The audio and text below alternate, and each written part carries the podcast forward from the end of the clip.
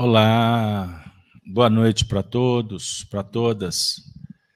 É com muita alegria que estamos iniciando mais uma transmissão direto da Fraternidade de Estudos Espíritas Allan Kardec, a FIAC Minas, Belo Horizonte, Minas Gerais. Hoje, 21 de março do ano de 2023, são 19 e 19 hora local. É com muita alegria renovada que acolhemos a todos os nossos amigos que nos acompanham através do canal da Rede Amigo Espírita e também os nossos irmãos do canal Gênesis. Através das plataformas do YouTube, do Facebook, vamos nesse momento nos abraçar Vamos, nesse momento, celebrar o encontro, esse instante que possa ele marcar a nossa vida no encontro com o Senhor. Nós vamos, nesse momento, convidar a nossa companheira Denise para que ela possa fazer a prece inicial por nós. Repetindo, sejam todos bem-vindos o pessoal que está aqui conosco presencialmente, não é? Encarnados e desencarnados, como também os nossos irmãos que estão nos lares. Sejam todos bem-vindos. Com os nossos corações em paz, vamos elevar o nosso pensamento, ampliar os nossos sentimentos a fim de que possamos nos conectar ao Mestre Jesus dentro do nosso coração, dentro de nós, a fim de que este local, esta casa, seja um ponto de luz a irradiar por toda parte o amor, a paz, a harmonia, a cura. Viemos aqui porque ainda temos dores, porque queremos acalmá-las. E somente o Cristo, com a sua infinita bondade e amor, pode nos abraçar e nos acolher. Assim como os nossos amigos espirituais, assim como tantos benfeitores que trabalham para o bem. Então, mestre, que a vossa presença seja, seja sentida por todos nós aqui e agora. E que todo o trabalho da noite seja guiado por ti e pelos amigos espirituais. Nos abençoe, nos acolha a cada um de nós na sua necessidade, seja encarnado ou desencarnado. Obrigada, Mestre Jesus, por tudo. Que assim seja. Bom, pessoal, para quem está chegando agora, boa noite. Sejam todos bem-vindos. Estamos iniciando mais uma transmissão, mais uma reunião que tem um cunho educativo, terapêutico, consolador. Reunimos para estudar o Espiritismo e o Evangelho. Que o ambiente possa favorecer para que esse encontro toque os nossos corações. Pois bem, é, nós estudamos às terças-feiras o livro O Evangelho segundo o Espiritismo. E hoje o tema A Lei e o Evangelho. Nós vamos trabalhar com o capítulo primeiro, intitulado Não Vim Destruir a Lei. Vamos trabalhar aqui alguns tópicos. A princípio, de um, o tópico primeiro, o segundo e o terceiro. Vamos ver se a gente dá conta. Então, eu vou iniciar hoje, já que a Denise fez a prece, pedindo ao Gino que possa fazer a leitura do item primeiro do capítulo primeiro, repetindo: Não vim destruir a lei. Bem perto. Bem perto. Então, o Evangelho segundo o Espiritismo, capítulo 1 não vim destruir a lei. As três revelações: Moisés, Cristo, Espiritismo. Aliança da ciência e da religião, instrução dos espíritos, a nova era. 1. Um, não penseis que eu tenha vindo destruir a lei ou os profetas. Não os vim destruir, mas cumpri-los. Porquanto em verdade vos digo que o céu e a terra não passarão sem que tudo o que se acha na lei esteja perfeitamente cumprido, enquanto reste um único iota e um único ponto. Mateus capítulo 5, versículos 17 a 18. Muito bem. Então a gente começa o nosso bate-papo de hoje. Nada melhor do que trazendo Jesus, e assim é a didática de Allan Kardec na obra espírita. Então, o Evangelho segundo o Espiritismo é um estudo de passagens do Evangelho tradicional, conhecido, em que Allan Kardec dá uma interpretação à luz do Espiritismo, tá? Então, na verdade, o Evangelho segundo o Espiritismo ele não vem competir com o Evangelho de Jesus, pelo contrário, ele vem ensinar para os espíritas um caminho para aprendermos a interpretar todo o compêndio da Bíblia à luz do Espiritismo. Beleza? Então, observe que o livro começa esse capítulo primeiro, Kardec dá o tom, não vim destruir a lei. Apresentando Jesus para nós, para a humanidade, como o Senhor de toda a história planetária. E esse é, versículo respalda para nós exatamente a missão dada por Jesus para os, os, aqueles missionários, os seus representantes, que ao longo do tempo vieram semear a mensagem do alto. Então, no caso, Moisés foi um dos enviados. E como Moisés ofereceu, né, como grande legislador que foi, os dez mandamentos e toda a base doutrinária é, da doutrina hebraica, né? Ela está toda ali, porque ele conta é, sobre o ponto de vista filosófico aspectos do cosmo, da criação.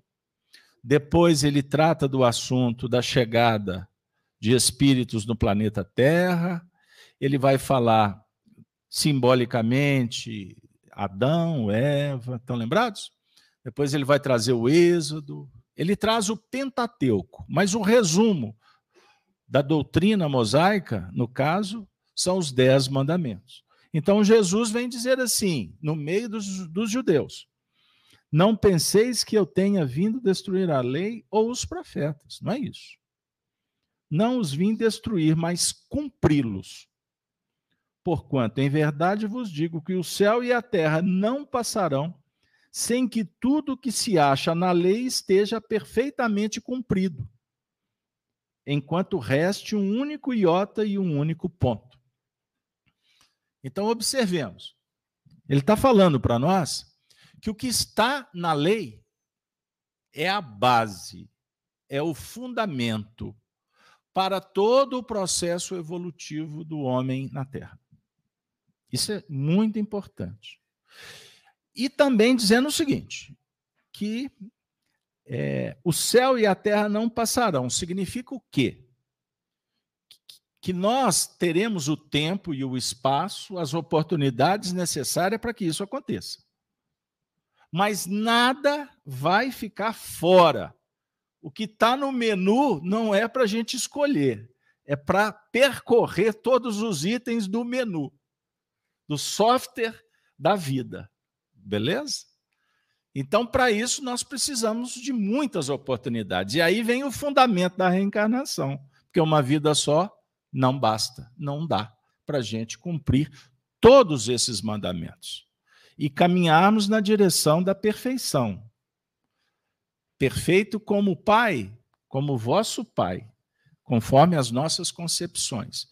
E apenas um dado, uma reflexão filosófica. Vamos pensar o que, que significa perfeição, perfeito. Sede perfeito. Você pensa é, numa coisa exuberante, finalística, completa. E se a gente fizer um estudo etimológico rápido, bem rápido do que é perfeito, o que, que significa perfeito, o per, o, o prefixo per, né? ele dá uma ideia do que está em torno. Então, perfeito, o que está em torno do que foi feito. Então, o objetivo do perfeito é você dar uma camada simbolicamente em torno de uma ação, de forma que não tenha brecha, que seja ajustada, completa no sentido daquela ação. Quando nós pensamos em perfeição, em fazer tudo esplendorosamente, nós estamos nos desviando do sentido exato da palavra. E aí nós entramos num processo desenvolvendo uma ideia de onipotência e de perfeição. E queremos nos comparar com Deus. Aí é que tudo se complica, porque na verdade entramos no território chamado prepotência. Termino dizendo: no mundo, nós somos chamados para buscar a perfeição. Ter a verdade. E, na verdade, nós vamos descobrindo que nós nunca vamos ter a verdade, que ela está em movimento constante. Então, o perfeito, que nós pensamos ser perfeito, é apenas aparente. Para entender a excelência, e excelência significa fazer o melhor do que é possível, e não excelência no sentido de saber tudo, fazer tudo com perfeccionismo. No dia que a gente entender que não é assim, nós vamos parar de sofrer e deixaremos de ser arrogantes. Então, para isso, nós precisamos de entender melhor essa lei. Essa lei que nós vamos ajustando em cada movimento da vida. Desculpe a introdução, mas só para contextualizar, e agora eu vou pedir Denise para fazer a leitura do item 2. Por favor, Denise. Então, segundo, seguindo o estudo do Evangelho segundo o Espiritismo. Tá Pode. Moisés, item 2. Na lei mosaica, há duas partes distintas. A lei de Deus, promulgada no Monte Sinai, e a lei civil ou disciplinar, decretada por Moisés. Uma é invariável, a outra apropriada aos costumes e ao caráter do povo se modifica com o tempo. A lei de Deus está formulada nos dez mandamentos seguintes. Eu sou o Senhor vosso Deus. Eu vos tirei do Egito, da casa da servidão. Não tereis diante de mim outros deuses.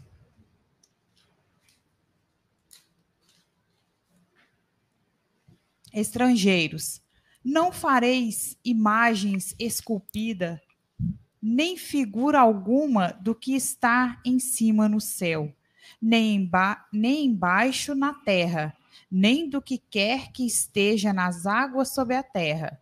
Não os adorareis e não lhes prestareis culto soberano. Segundo, não pronunciareis em vão o nome do Senhor vosso Deus. Terceiro, lembrai-vos de santificar o dia do sábado. Quarto, honrai a vosso pai e a vossa mãe, a fim de viverdes longo tempo na terra que o Senhor vosso Deus vos dará. Quinto, não mateis. Sexto, não comereis, não cometerei, come, cometais adultério. Sétimo, não roubeis.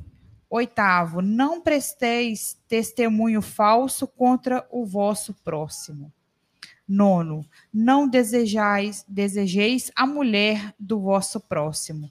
Décimo, não cobiceis a casa do vosso próximo, nem o seu servo, nem a sua serva, nem o seu boi, nem o seu asno, nem qualquer das coisas que lhe pertençam.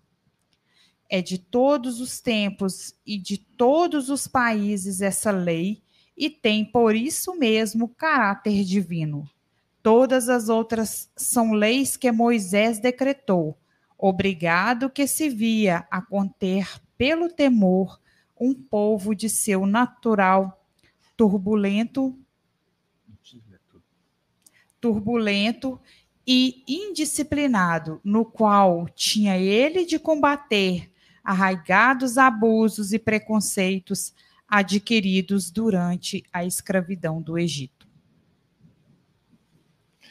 Bom, vocês estão vendo que nós temos muitas encarnações para estudar os dez mandamentos. Estão de acordo? Boa noite, Marcelo. Boa noite, é, Maria Aparecida Vidigal, Gino Murta, Denise Simin. Pessoal, vamos fazer o seguinte. Kardec introduz dizendo que na lei mosaica há duas partes distintas: a lei de Deus promulgada no Monte Sinai, e a lei civil ou disciplinar decretada por Moisés. Uma é invariável, que é a lei de Deus, não muda. A única coisa que muda. Aliás, eu vou contestar Kardec. Posso? Que prepotência, hein? É lógico uma brincadeira, isso é provocativa. Ele está falando que a lei de Deus, promulgada no Sinai, não muda.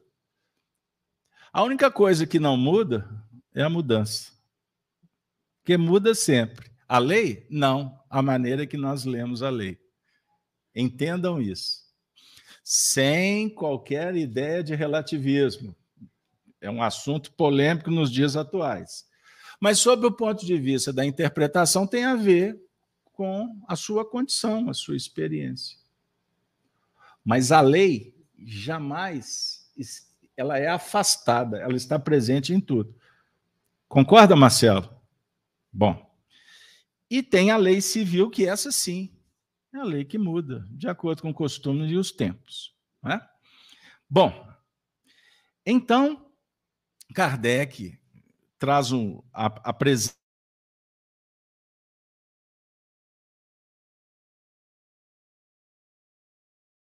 Fazer não faça ao próximo o que não queres que te faça. Que é a fase mais fácil do aprendizado. Por quê? Porque, como é no início do aprendizado, a gente aprende apanhando. Então, você faz ao outro o que não quer que seja feito a você, o outro reage e você vai apanhando, vai sofrendo, vai tendo reações e como a dor ela é mais impactante do que a iniciativa, a gente vai aprendendo pela dor, pela reação do próximo. E aí você vai se educando. Você começa a não fazer porque você tem medo de apanhar, tem medo de sofrer uma reação, sofrer um bullying, sofrer uma exclusão. Então, o o espírito simples e ignorante, a primeira fase, que é a fase mais fácil, do contato social, é aprender a não fazer. Por isso que os dez mandamentos têm sete mandamentos negativos, porque ele vem representar uma síntese de um período. Aí tem a outra baliza ética, que é faça ao outro o que gostaria que fosse feito a você. Esse aprendizado ele é mais difícil ele é mais solitário, ele é mais ético, né? Você não tem a reação tão forte, você já reflete, já analisa. É um contato seu com Deus, com a ética. Então ele é um aprendizado mais seletivo. Só pode adentrar no faça ao outro aquele que aprendeu o que não fazer.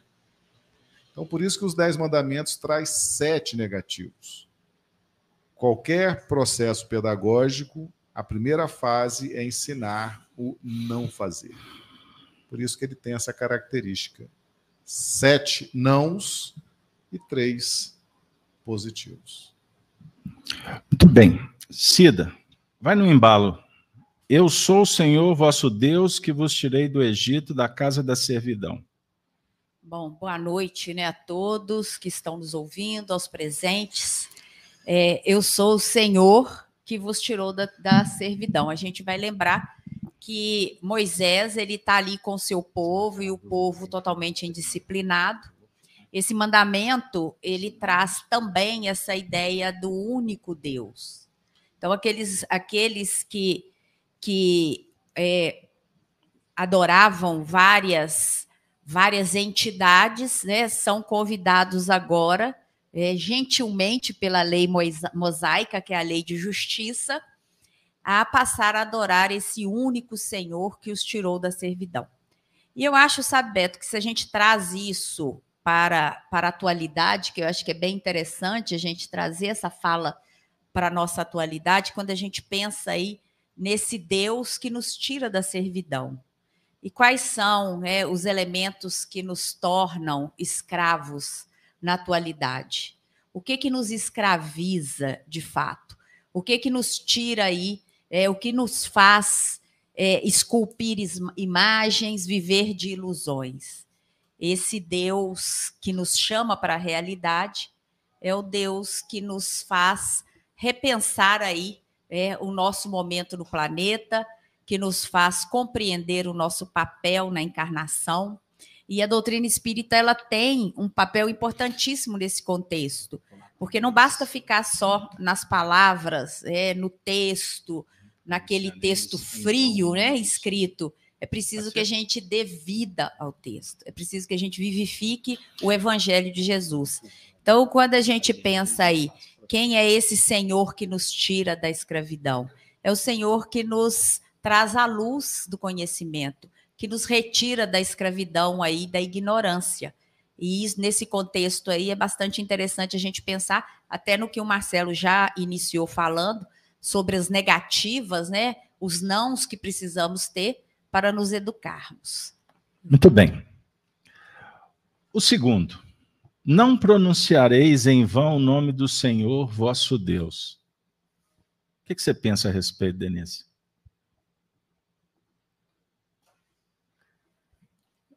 Eu penso na questão, a primeira palavra que vem em minha mente é a questão da, da blasfêmia, né?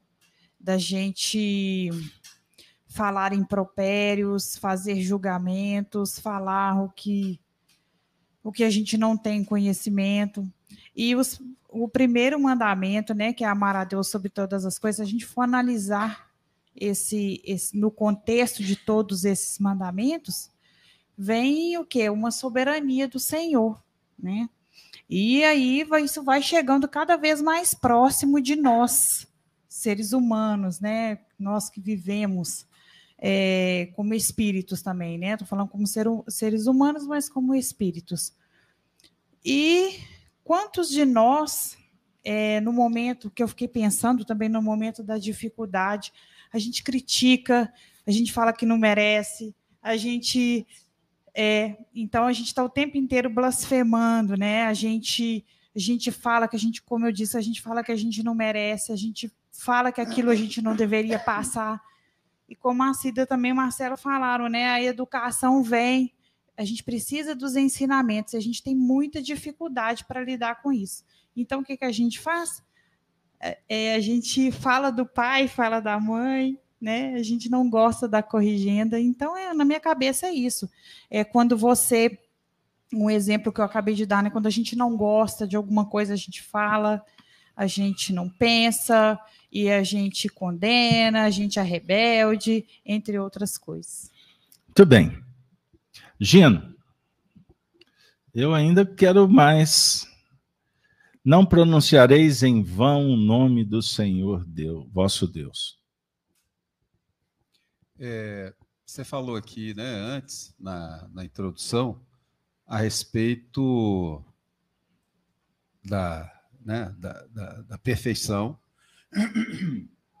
que na verdade a perfeição é a gente estar gravitando em torno da unidade divina. Ah, bem lembrado, questão né? 1009. do Livro dos Espíritos. Então, é, é, é, é assim, a cada mandamento, para mim, que a gente vai lendo, ele vai sempre remetendo para aquele aquela síntese da, da lei de Deus, que é amar a Deus sobre todas as coisas, o próximo como a ti mesmo. Então, assim, todos os mandamentos, eles estão vinculados a essa lei, né? que é uma síntese e que os dez mandamentos, a lei mosaica, ela, ela foi, ela foi é, é, determinada ao povo porque o povo estava numa determinada idade, né? Numa infância, vamos dizer assim, mais tenra do que nós estamos hoje. Mas hoje nós já temos condição de entender melhor. E Jesus veio para nos para aumentar essa possibilidade nossa de compreensão da lei de Deus e, e, e do nosso progresso. Então, tudo está relacionado a amar a Deus sobre todas as coisas e o próximo como a ti mesmo. Então, não levar o nome de Deus em vão e todos os, os nãos que o, que, o, que o Marcelo falou estão ligados ao amor ao próximo. Você amando realmente o próximo, literalmente, você não vai cobiçar, você não vai roubar, você não vai matar, você não vai fazer nada. Lembrando que esse matar, esse roubar, é, é, eles agora têm um sentido muito mais amplo do que quando Moisés uhum. passou. Quer dizer, o não, o não matar é muito mais do que não matar o próximo. É não matar as esperanças, né? não roubar as esperanças. É, é muito mais. Por quê? Agora nós tem, estamos com essa bola, né? A bola está com a gente agora, de é, é, desenvolver e aplicar essa lei principal, que na verdade é a lei do amor, né? A lei do não, Jesus não veio derrogar a lei, ele veio para abrir os corações e as mentes para esse essa questão da lei do, do amor. Muito bem. Só fazendo um, um ajuste que faz parte do, do contexto para ajudar o pessoal, porque o Gino disse assim: é, não mais matar mas matar a esperança, ele transcendeu. Mas é importante a gente entender que existe um percentual considerável da humanidade que precisa ouvir, não matar. Existem outros que já conseguem, já não estão, não tem mais o risco de matar o outro. Já estão refletindo sobre é, assassinar oportunidades, tirar das pessoas condições de estudar, de ir para um hospital. Olha o que vocês estão vendo por aí. Político que quer encher o bolso, prega virtude, mas está saqueando os cofre, cofres públicos, emburrecendo cada vez mais as pessoas. Pega uma verba, constrói um estádio, mas não põe no hospital. Então, existem situações que um pai tira o recurso para fazer uma viagem estelar pelas galáxias, mas é incapaz de comprar um equipamento para o filho estudar. Eu já vi isso há pouco tempo. O indivíduo viaja o ano todo. O filho está precisando de um psicólogo, ele não tem dinheiro. Compreenderam? Mas, repito, tem muita gente que precisa desse mandamento, não matar. E existem lugares por aí que, se matar, a pena é capital, não é, Marcelo? Desculpa, tá, Gino, mas eu só transcend... fiz uma transcendência para cima, não é? Porque era esse mesmo. Agora, nós também, eu posso refletir assim. Nesse momento, tô, nós estamos batendo um papo sobre não matar esperança. Eu estou num nível tranquilo. Mas amanhã eu posso ser agredido na esquina e ter um impulso de revidar e matar o indivíduo. Então, quer dizer, eu não posso colocar à prova a minha condição espiritual. Por isso que Jesus fala: não julgueis, para não ser julgados. Não fala que não vai beber dessa água, porque amanhã a gente pode ser provado nela. Percebam bem. Marcelo, lembrai-vos de santificar o sábado. Tá bom, mas eu quero, eu proponho que a gente conclua. Marcelo, fala para nós, nós, nós só estamos agora no terceiro. Lembrai-vos de santificar o dia de sábado. O que, que significa esse dia de sábado historicamente? O sábado é o dia do descanso. É o dia sete de uma etapa de sete dias. Né? Então, você tem uma etapa setenária, onde os seis primeiros dias são dias de trabalho, e o sétimo é um dia de trabalho mas com pleno domínio sobre as etapas anteriores. Então, santificar o dia de sábado, numa interpretação espiritual, significa lutar para alcançar o mérito do sábado. Para que eu alcance o mérito de um ciclo sete de uma etapa setenária, que é o passaporte para eu avançar nas experiências evolutivas, eu preciso lutar durante seis períodos. É, é quando Deus cria o mundo em seis dias, né?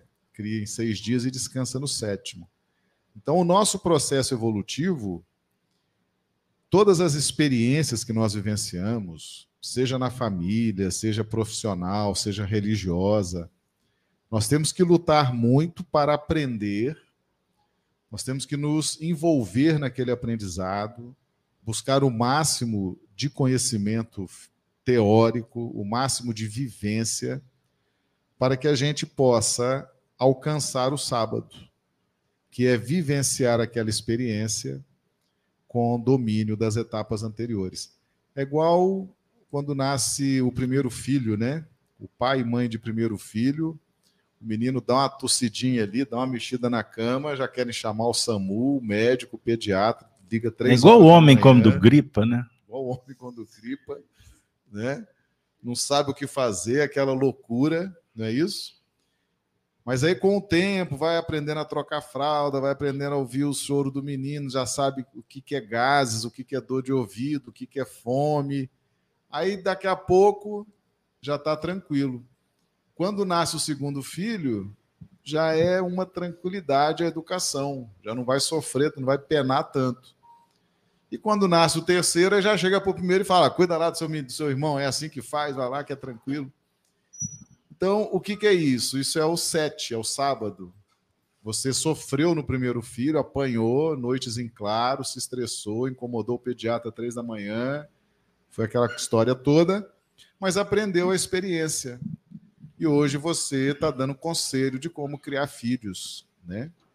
Então, isso é o sábado. A gente tem que se esforçar nas experiências, tem que dar o melhor de si, ser, um, no caso né, do exemplo, o melhor pai, a melhor mãe, para que um dia a gente possa ter com tranquilidade, até dar conselho, ensinar acerca daquela experiência. Muita gente não se empenha na oportunidade que tem de estudar, de viver, de, de experienciar, e não alcança, não alcança o ciclo 7. Aí entra na equação da besta do Apocalipse, né? o 666, que é uma equação geral. É o símbolo daquele que tenta, vive a experiência, mas não alcança, não honra o sábado. Então ele é o 666. Ele está cristalizado naquela experiência, está sempre repetindo, nunca se empenha e André Luiz fala que muitos de nós já estamos repetindo experiências aqui na crosta terrestre há mais de 10 mil anos. Bem. Cida, passa um pouquinho ainda no santificado sábado. Eu queria que você falasse um pouquinho do acolhimento. Porque o sábado ele dialoga muito com o aceitar a si mesmo, o respeitar é, as tarefas, e ao mesmo tempo celebrar a vida. e, e principalmente, né, é o respeito a, ao, seu, ao, ao seu tempo. É, a gente precisa do trabalho, a gente precisa do esforço, mas a gente precisa do momento da santificação do seu templo íntimo. Então, é aquele momento em que o Marcelo colocou isso até de uma forma muito já ampla e, e, e eu acho que todos compreenderam bem, mas esse santificar o dia né, em que vamos colher ali os frutos do nosso trabalho. É, num processo reencarnatório, talvez fosse interessante a gente pensar né, nas nossas escolhas, nas, no nosso caminhar e nas responsabilidades que são agregadas a esse processo. Então, todos nós somos, é, trabalhamos, estamos aí produzindo de alguma forma, é, estamos vivenciando aí os seis dias, alguns entram no ciclo da repetição e não conseguem alcançar aí é, a transcendência, que até foi trazida aqui hoje, essa palavra, do sétimo dia, que é o dia em que nós podemos olhar para a nossa história, que nós podemos olhar para as nossas conquistas íntimas. E aí, quando a gente fala em conquista, nós temos que também sair do plano da matéria, né? Porque muitos de nós enxergam as conquistas terrenas, mas enxergam apenas aquelas conquistas que as traças e os ladrões roubam, né? Que as traças corroem, que os ladrões roubam. Mas, na verdade, aqui uh, o convite talvez seja um pouquinho mais audacioso, né? Para que a gente possa santificar os, né, o nosso sétimo dia, o nosso sábado, a partir das nossas conquistas espirituais, da nossa, das nossas consolidações e das nossas virtudes, é, que é o maior desafio do espírito no planeta, é vencer os seus vícios e trocar esses vícios por virtudes. Então, é, é, eu acho que passa um pouco também por essa reflexão, essa santificação aí do sábado. Honrai a vosso pai e a vossa mãe, Denise. Primeiro, eu gostaria de, de fazer dois comentários aqui no chat da Yara de Barbacena e da Marilac também, que trouxe algo aqui para a gente. Boa noite a todos os amigos que estão no chat acompanhando o nosso estudo. A Yara disse: é, não tomar seu santo nome em vão, creio que seja que seja termos consciência dos atos e mesmo assim fazemos, né? Então, é, nós ainda sabendo de coisas que não são legais, a gente repete, né? E a Marilac, quando desperdiçamos energias, oportunidades dadas para o crescimento do espírito, não valorizando a vida consciente ou não, estamos usando em vão o amor que o Pai nos dedicou. E ela está desejando boa noite para todos nós. Então, pegando um gancho do que as nossas amigas nos disseram no chat, honrar pai e mãe passa por exatamente isso que a Marilac disse, né? Nós recebemos uma base, recebemos uma criação, recebemos o conhecimento de, dos nossos pais. E muitas vezes a gente não valoriza. A gente quer fazer tudo da nossa cabeça, a gente não respeita aquilo que foi oferecido a nós. Então, eu fiquei assim pensando exatamente sobre isso, que nós desperdiçamos, a Marilac falou sobre energia, quantos de nós nos desperdiçamos na nossa vida atual o conhecimento que o Pai nos traz? o Pai nos ampara, nos enche de sabedoria e a gente, muitas vezes, por ignorância ou por infantilidade mesmo, a gente desperdiça essas oportunidades. Gino, é, o texto diz assim: honrai o vosso pai e a vossa mãe, vírgula. Você entra depois da vírgula. A fim de viverdes longo tempo na terra que o Senhor vosso Deus vos dará. Está no futuro. Então, viver longo tempo com você. Bom, é, aí é uma, é, é, é uma, uma visão pessoal minha, né? Mas eu acho que é, isso está muito ligado a, a gente honrar a, a, a, a, essência daquilo que nos foi legado pelos nossos ante, antepassados. Não só os parentes próximos, mas né, os, os profetas, os grandes expoentes, cada, cada pessoa que veio ao mundo, a história, a história né, veio ao mundo nessa construção é, é, é, desse progresso, desse futuro. E construção que, quando ela, ela chegar num determinado nível, as leis não vão fazer mais sentido. Né? As leis terrenas. Só, só um exemplo aqui. É, a escravidão, nós temos muito mais tempo na história de escravidão. Nós, nós deixamos de ter escravos no mundo tem pouco mais de 100 anos. Em algumas regiões. É. Mas hoje, se você não, não há necessidade de ter uma lei em termos de das pessoas entenderem o sentido daquilo, Sim. Né? Não há necessidade.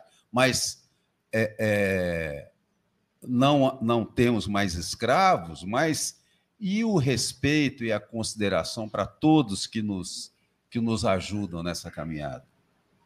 Nos tempos de Roma, 60% da população era escrava. 60% era escravo. E, né? o, e o povo fica batendo, jogando a metralhadora só num item na atualidade. É, nossa, muito mais tempo de convívio Sim. com a escravidão do que agora, né? Sim. Então, honrar é nesse sentido. E o interessante, porque você me fez lembrar, eu fui no centro de Belo Horizonte hoje, de manhã, naquela região central, estacionei meu carro num prédio em ruínas. Hoje é estacionamento. E enquanto eu aguardava para atravessar a rua, eu olhei para o prédio e naquele momento eu tive um flash do passado. Vi aquele prédio inteiro e vi pessoas que a época que o prédio estava frequentado transitando. E aquilo, num átimo de tempo, eu parei e fiquei admirado os costumes, vendo as pessoas com os trajes, enfim. E aí, em seguida, eu voltei para a objetividade e isso encaixa exatamente no que você falou. É, quando nós honramos a história, nós tentamos entender o que significa. No mundo atual, a gente quer saber o que aconteceu mas pouquíssimos estão interessados em tirar uma lição do que aconteceu. Para que, que serve? Para entender o contexto. Por isso que eu acabei falando aqui que nos dias atuais tem essas pautas aí estranhas, que ficam bombardeando em determinados temas, e o indivíduo não sabe nem o que, que aconteceu na época e está discutindo sexo dos anjos. Não tem conhecimento, profundidade pires. Então, para a gente estudar, por exemplo, os Dez Mandamentos, nós temos que entender o que aconteceu na época. Como que, como que isso como que foi escrito? Qual era o contexto? O que, que Moisés vivia no período da escravidão no Egito? Foram 400 anos de história. Que não começou com a escravidão. Começou com a história de José, seus irmãos. Era uma relação completamente diferente. Depois é que as, as coisas tomaram o rumo que tomou. No dia que a gente entender que história, história representa escolha e vivência do indivíduo, e a gente parar com essa história, com a, a ideia de avaliar a história, por exemplo, a história do Brasil. O Brasil escreveu a história dele? Não. Quem escreveu histórias, um conjunto de histórias, foram espíritos que navegaram, que transitaram por aqui. Observem bem. Então, quando você tem a notícia do que aconteceu na sua família, antes de ficar preso, ah, fulano fez aquilo, fez aquilo outro. O que que o vovô, vovó, tio, papai tente tirar uma lição, porque essa lição tem a ver com a sua vida. Você não nasceu ali por acaso. Eu bato muito nessa tecla. Toda família tem uma tônica. Emmanuel nos ensina. Então tenha, exemplo, a família de músico, a família de magistrados. A família de esportistas, a família de políticos, a família de um monte de gente que não faz nada, a família de viciados, vac... perceberam? Agora, dentro da família tem o, o, os fora da curva, tem os da mesmice, não é assim? Por que, que nós estamos naquela família? Tem a ver com as nossas necessidades. O que e com os valores. Os valores é, é, que foram aquinhoados, trabalhados, reflete na família como a, fam a família reflete nas aquisições. Ou seja, lado bom. Da mesma forma que todo ponto negativo de uma família reflete o ponto que precisamos trabalhar na minha intimidade. Perceberam? Então, honrar pai e mãe é, é honrar a história. Por que, que você tem o um nome, sobrenome Murta? Tu tem a obrigação de honrar isso.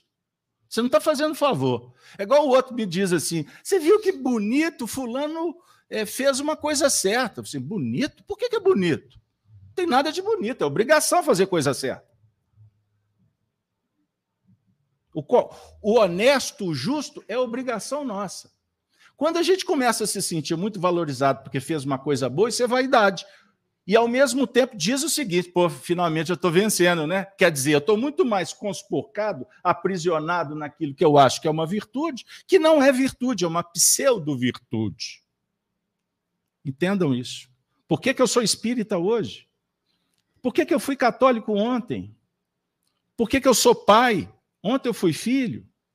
A gente tem que entender o, o, o que, que aconteceu para verificar o seguinte: o que, que eu tenho que fazer daqui para frente, a finalidade da vida. No dia que o indivíduo na sociedade começar a trabalhar no sentido de entender a finalidade da vida, não tenham dúvida de que a maior parte dos problemas vai começar a ser resolvido.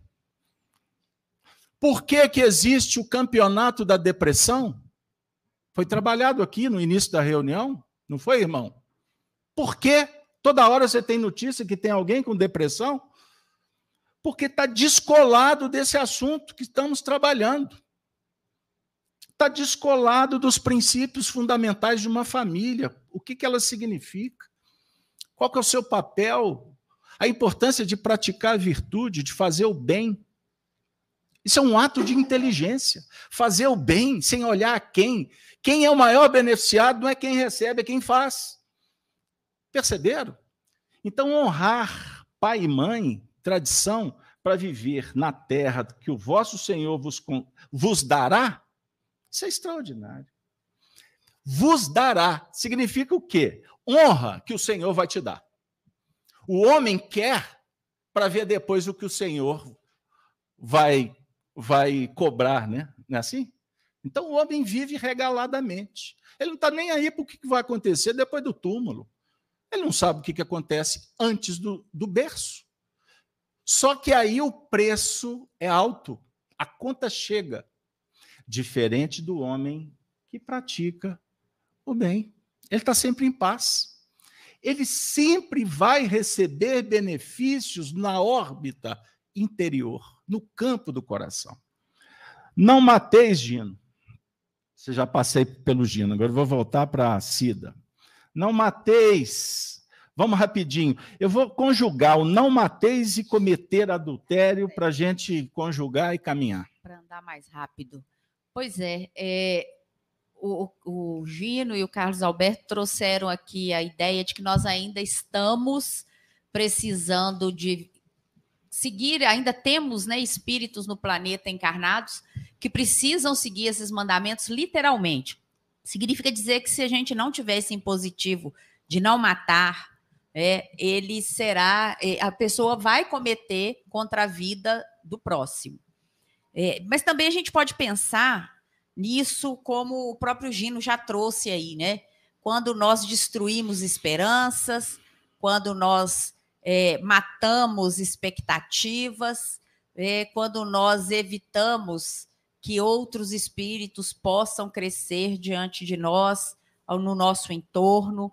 É, e o adultério nada mais é né, do que algo também dentro desse contexto negativo aí, é algo que altera, é algo que altera negativamente um contexto. É quando você adultera, o adultério aqui que muitos podem pensar aí numa relação amorosa, por exemplo, é o, o, um dos um dos daqueles que se que se comprometeram espiritualmente e fisicamente em manterem ali uma fidelidade, resolvem alterar, né?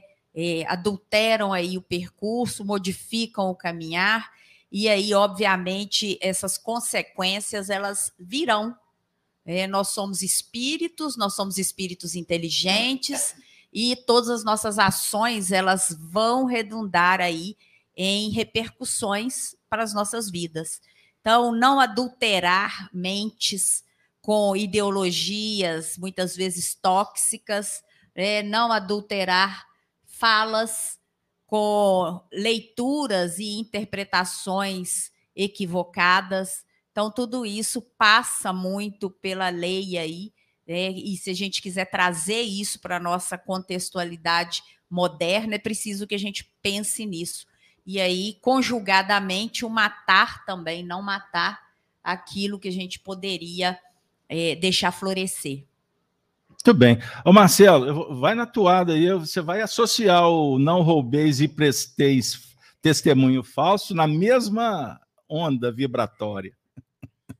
É interessante esses, esses, esses ensinamentos básicos, né, iniciais do não fazer, é como se fosse, por exemplo, a, o alicerce aqui da FEAC. A gente pode pintar essa parede, fazer ornamental, fazer o que for. Mas o alicerce vai estar sempre aqui. Ele é a base. Ele é que vai dar segurança. Então, por exemplo, quando a gente aprende a não fazer, aquilo vai nos acompanhar pela eternidade. Por exemplo, Jesus nos ensinou o seguinte: eu não julgo a ninguém. O que, que é isso? O não fazer. Fazer. Ele poderia ter tido uma postura diferente quando ele foi ao martírio, mas ele não fez muitas coisas. Ele não agrediu seus, aqueles que, que o estavam prendendo. Aliás, muito pelo contrário, ele colocou a orelha do soldado depois que Pedro cortou. Uma vez disseram para Chico: não se defenda, ele estava sendo acusado de alguma coisa, não, jamais se defenda. Médico que se defende está em trevas. Né? Então, o não fazer é uma ciência que nos acompanha até hoje. Muitas coisas nós precisamos lembrar. Não devemos fazer isso. Isso a gente aprendeu e vamos carregar isso o dia que a gente for um Cristo, daqui a não sei quantos milhões de anos, nós vamos lembrar do não fazer e vamos não fazer muitas coisas. Por exemplo, muitos de nós hoje, muitos de nós talvez, né, na hora de fazer a oração, pediu assim: Senhor, eu preciso ganhar na Mega Sena da virada sozinho. Jesus, que é o governador espiritual, ele não fez você ganhar, porque isso seria a sua ruína. Deus não autorizou. E eu pedi, viu?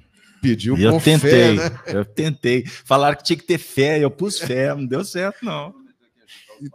Prometi que ia construir centros espíritos. Aí, ele tá falou assim: mentiroso. Então, Blasfêmia. Então, não fazer vai nos acompanhar pela eternidade. Às vezes, um filho nos pede uma coisa, a gente diz não, não vou fazer isso, não vou te dar isso. Então, a ciência do não fazer vai nos acompanhar pela eternidade. É um aprendizado eterno. É só lembrar, Jesus tem várias, várias, em várias passagens ele disse, né, o não. Mas essa, essa foi a mais marcante. Eu não julgo a ninguém. Eu não julgo a ninguém. Então, ele, eu não faço isso. Eu não julgo. Né? Então, que a gente possa ter isso em mente. O matar é isso, né? O matar é, não quer dizer não assassinar. O matar, por exemplo, tem gente que está matando aula aqui hoje. Era para estar tá aqui na FEAC, plena terça-feira, reunião pública, né? Está matando a aula. Muitos estão matando o jantar com os parentes. Então, o matar é muito amplo. Né? O matar é realmente muito amplo. E o adulterar é enganar, né? é modificar, é, é, é, vamos dizer assim, criar uma maquiagem, um véu sobre a verdade. Então, esses termos, eles são muito amplos. E quanto mais a gente vai evoluindo, eles vão fazendo sentido numa nova etapa setenária, aquilo que a gente disse. Primeiro você aprende a não matar o corpo físico do seu semelhante. Na medida que você vai evoluindo, você vai aprender a não matar a fé e a esperança do outro, né? Então esses verbos eles estão a cada degrau evolutivo, o não matar surge, mas agora com um novo objetivo, um novo alcance, né? Tudo que está na Bíblia, tudo que está no, no Antigo Testamento, Jesus falou: Eu não vim revogar a lei. Então tudo vai se somando. O Novo Testamento somou ao Velho Testamento, e a doutrina espírita soma ao Evangelho e soma ao Velho Testamento. Tudo está interligado. Muito bem. É, a Denise, a Yara está colocando aqui, os não, os nãos, né? É, têm o poder de nos imobilizar. Dá tempo para pensarmos antes de agir. E já o positivo, sim, nos coloca em ação. Não é isso, Denise? É isso que você ia falar? Não, eu estava dando a fonte aqui para os nossos amigos aqui no, no, no chat. É... Então traz para o povo de cá também. O não muitas vezes nos eu fico pensando na questão da nossa vaidade, do nosso querer, nosso, nossos desejos enquanto ainda seres trabalhando muito a nossa moral, né? A gente ainda não tem um, uma dimensão daquilo que é, é, o. A gente tem uma noção do que é o certo e o errado, mas a gente não tem, enquanto encarnados, uma visão ampla das coisas. Então, a nossa visão perante a vida ela é muito relativa. Às vezes o que é certo para você não é para mim e vice-versa. Né? E então lidar com esse sim ou não, às vezes para um é super, é sim, para o outro não. É, é tudo é, o que eu quero dizer é que tudo é relativo. Tudo é relativo. Tudo é relativo. Marcão né? que gosta. Nós vemos aqui que a lei de Justo Deus não, não tem essa relatividade, não é? Mas é, na nossa vivência no dia a dia, a nossa visão pode ser diferente da do outro. Muito bem. Bom, pessoal, se deixar, a gente fica. Vocês estão afim? Nós podemos ficar aqui até 11 horas, ou não? Melhor não, né? Pois bem, muito obrigado pela presença de todos, a paciência. Os assuntos aqui são palpitantes, mas eu acho que a gente pode fazer uma síntese. O que vocês acham? Eu vou começar do começo. O Marcelo falou do a reflexão sobre que nós temos os dez mandamentos, três que são imperativos positivos, né? E sete menos, viu, pessoal? É o impeditivo. Significa que no processo evolutivo, a descoberta vai nos libertando. Então, num primeiro momento, as imposições estabelecem para nós os limites para que a gente possa superá-los, vencê-los. Não podemos entrar no âmbito da arrogância ou querer dar um passo maior que a perna, se arvorar de possuidores de verdades. Emmanuel Kant, que é um, um referencial para a Cida, ele tem uma, um pensamento muito legal, o prussiano filósofo. Ele diz o seguinte: que, na verdade, a inteligência ela é a nossa capacidade de medir incertezas. Isso é para anotar. No mundo vai falar que inteligência é para medir as certezas. A ciência caminha aí, nós temos, temos que comprovar, temos que ter certeza. E uma certeza de hoje, amanhã, o que, que vai acontecer? Imaginem os seguidores de Newton Imagine como surge a relatividade. Então, a teoria, teoria do Big Bang está sendo derrubada. Olha quantos expositores, livros, teorias escrevem falando sobre o Big Bang. Entenderam? Então, assim, a certeza do cristão, vamos lá. Isso não tem como fugir. Basta deixar a Bíblia falar. Se a Bíblia falar, ela vai dizer para você o seguinte: se você quer ser feliz, adota uma vida simples. Seja manso, seja humilde, trabalhe as suas virtudes, dá tempo ao tempo. Não pense que você tem controle de tudo, porque não tem. Conversava com um amigo que relatou, ele está sentado aí com vocês, que um coração da família viajou, foi ver a filha que mora aí, por aí, no outro continente. Primeira vez que ela foi, né? Chegou lá, ficou com a filha uma semana e não voltou para o Brasil a não ser suas cinzas. Desencarnou lá. Significa o quê? Ah, ela morreu longe. Não, ela, mor ela morreu. Primeiro que ela não morreu. Ela desencarnou sendo premiada porque pôde ver a filha que morava fora do país. E ela tinha que desencarnar lá, não era aqui. Aí, quando a família se reuniu para fazer uma celebração de despedida com as cinzas, tinha que ser com as cinzas, daquele jeito. E foi na celebração quem tinha que ir. Bem-aventurado quem foi, com o coração a fim de ir. Bem-aventurado você que veio aqui. Porque algo uma intuição, uma inspiração, disse: vá, vá lá hoje. Porque terás uma reflexão, um momento, um tratamento, um remédio, um sorriso, uma amizade, um carinho, seja o que for. Porque chegou a hora. A questão é valorizar a oportunidade. Valorizar. Ninguém quer uma vida ruim, não é mesmo? Mas se você for seguir, por exemplo, um filósofo Nietzsche, ele vai te dizer: então lute para ter uma vida boa. Porque não podemos ter uma vida ruim. Pague o preço que for para ter uma vida boa. Porque ele é materialista. Ele discorda que existe um universo, existe Deus, existe causas e consequências, causas e efeitos, repercussões. Então, o que você puder controlar, controla, administra. E o que está na mão para controlar é o mundo íntimo, são as emoções. Porque você não pode controlar o relógio, ele tem o ritmo. Ele tem que cumprir a missão dele. Você não vai mudar o ritmo do relógio. Você não tem controle sobre os sentimentos das pessoas.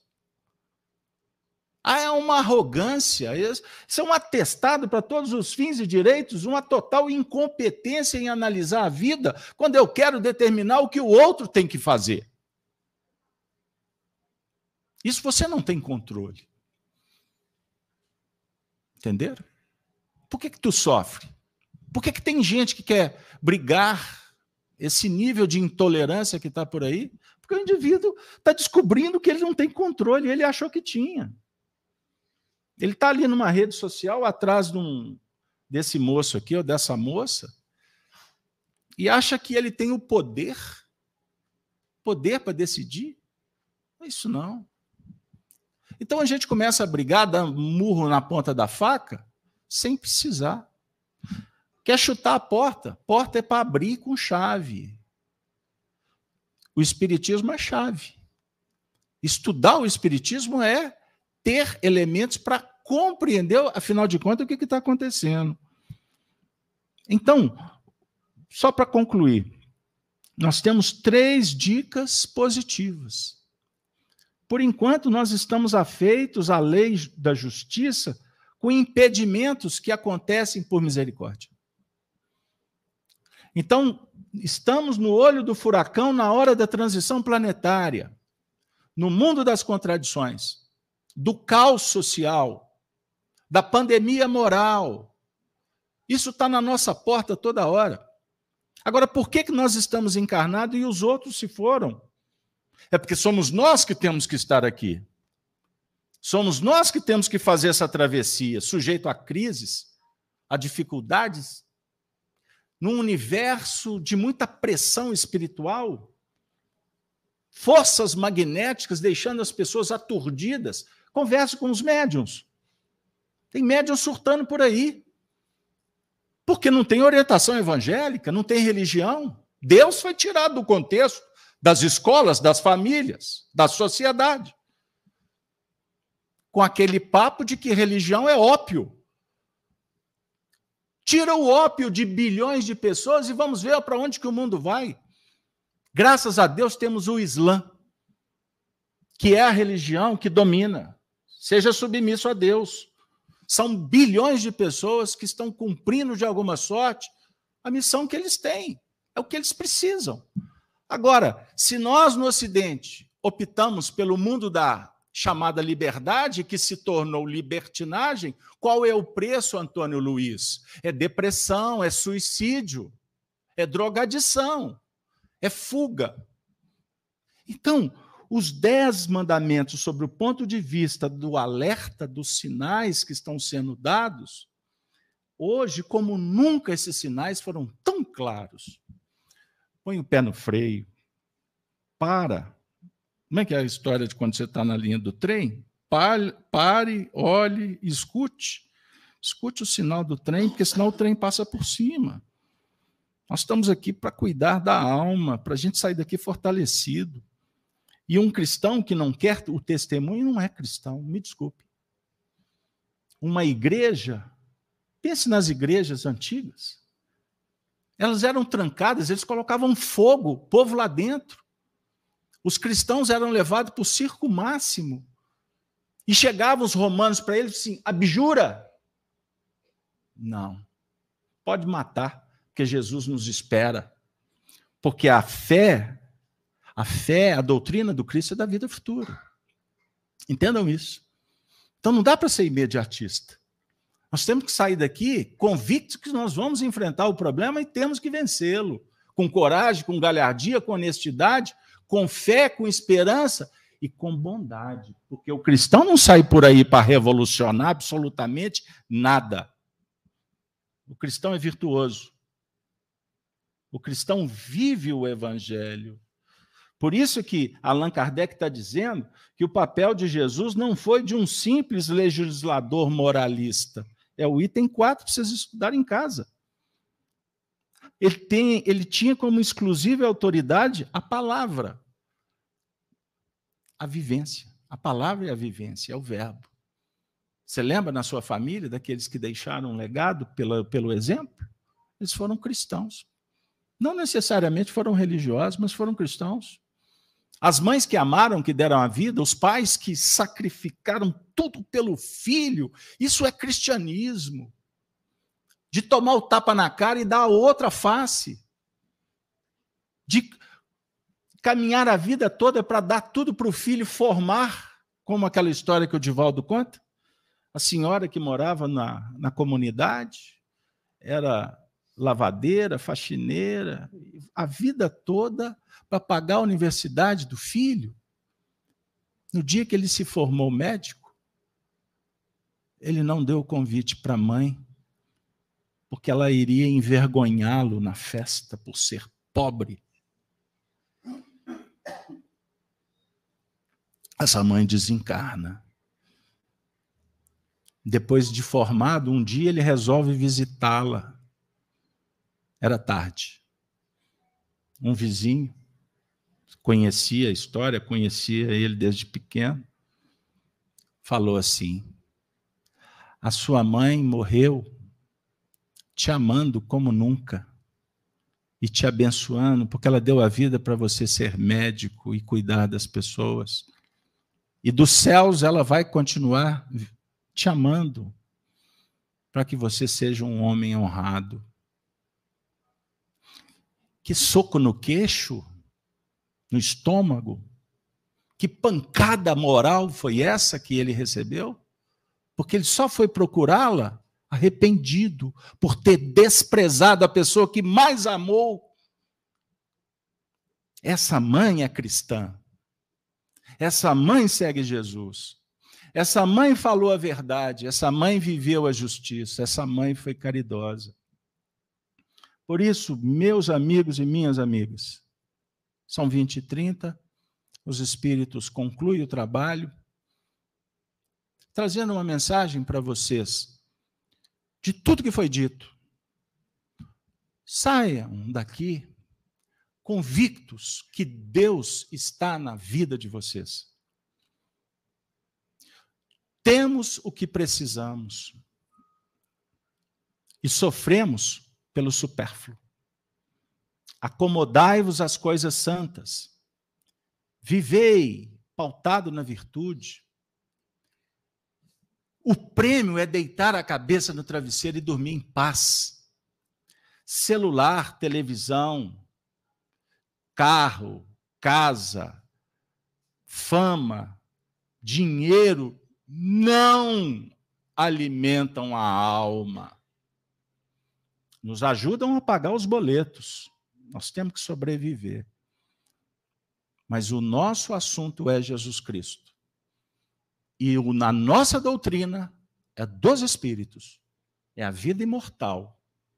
Faça o que você puder faça bem, dentro do que você pode, com dignidade. E os mais velhos aqui vão entender, porque eu também sou ancião. A vida passa rápido. A alegria também passa rápido. E costuma a dor demorar. Quando a gente não valoriza a vida. A doutrina do Cristo é a doutrina do amor mas nós temos que estudar Moisés, nós temos que cuidar da lei, porque senão não vamos sentir e compreender Jesus. Eu agradeço ao Marcelo, muito obrigado, Marcelo, muito obrigado, Cida, muito obrigado, Denise, muito obrigado, Gino, muito obrigado ao Marco Aurélio, ao Bruno, aos passistas, a toda a equipe da FIAC, que graças a Deus estamos trabalhando há 15 anos. Daqui a duas semanas nós vamos, essas feiras, nós vamos fazer a reunião e vamos celebrar. É, 15, é, 15 é debutante, é isso? Então nós vamos debutar. Debutantes no São Gabriel. Muito obrigado e nós vamos encerrar. É, eu vou convidar o meu amigo Antônio Luiz, por favor, Antônio Luiz, se posicione aqui para você ser o o, o nosso intérprete da oração final, por favor. Saudade, Toninho. Toninho é um guerreiro, trabalhador de muito tempo. Não precisa de falar o tempo, não, porque senão eu e ele vamos ficar assim um tanto quanto mais velhinhos. Quando nós tomamos mais pertinho a responsabilidade, a consciência de seguir o Evangelho, a gente não sabe o tamanho dessa responsabilidade. Fala bem pertinho. Algumas vezes a gente uh, descuida, dissimula, foge. Quem de nós, no momento em que precisava de estar em oração, não fugiu, não negou então, para mim, é um motivo muito feliz de eu estar aqui hoje, porque faço parte da história da casa. Eu queria pedir, especialmente a Jesus, que nos ilumine, que nos mostre o caminho, principalmente nesses tempos difíceis que estamos vivendo. Não são todos que têm a compreensão do que está acontecendo, que está para acontecer porque não tem a bênção do estudo espírita, como tem nessa casa. Aliás, ela foi fundada exatamente para isso, para que pudéssemos estudar, obedecer o Evangelho. Uma vez uma pessoa me perguntou, me disse: Ah, mas você compra um carro, ele vem com manual. Você compra uma geladeira, ela vem com manual. E nós temos o nosso manual. que é o Evangelho. Siga o Evangelho e você viverá muito bem. Essas colocações de hoje elas foram muito importantes. Então, eu, em vez dessa oração tradicional, eu vou repetir o meu pedido. Jesus, mantenha-nos unidos, mantenha-nos com a inteligência aberta para entender os momentos que estamos passando, que não são fáceis.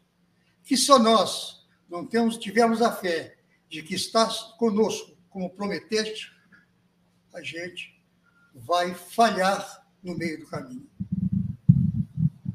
Como já é uma norma da casa, e o Beto sabe por quê, Ave Cristo.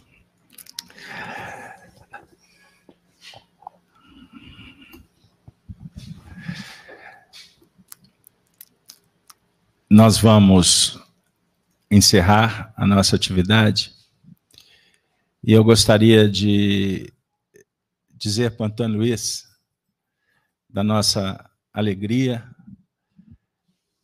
celebramos a sua presença, porque o Antônio Luiz também é um livro aberto, com muitas páginas belíssimas escritas, diante do sacrifício, do trabalho, da dedicação, que tem a ver com os anais dessa casa. Essa casa tem como pedra fundamental a doutrina espírita. E a presença dos benfeitores, dos cristãos dos primeiros tempos, é que garante a nossa sobrevivência. Por isso, Antônio Luiz, o nosso patrono da noite, o nosso querido Bezerra de Menezes, sauda a você, a sua esposa, a sua família, e que todos nós possamos voltar para os nossos lares confiantes que temos muito o que fazer. E aí eu vou brincar com o doutor Bezerra, falando assim: doutor Bezerra, aqui em Minas tem um cantor que fala assim: que um mais um sempre é mais do que dois. Que possamos estar juntos com o Cristo, pelo Cristo e para o Cristo. Ave Cristo. Boa noite para todos.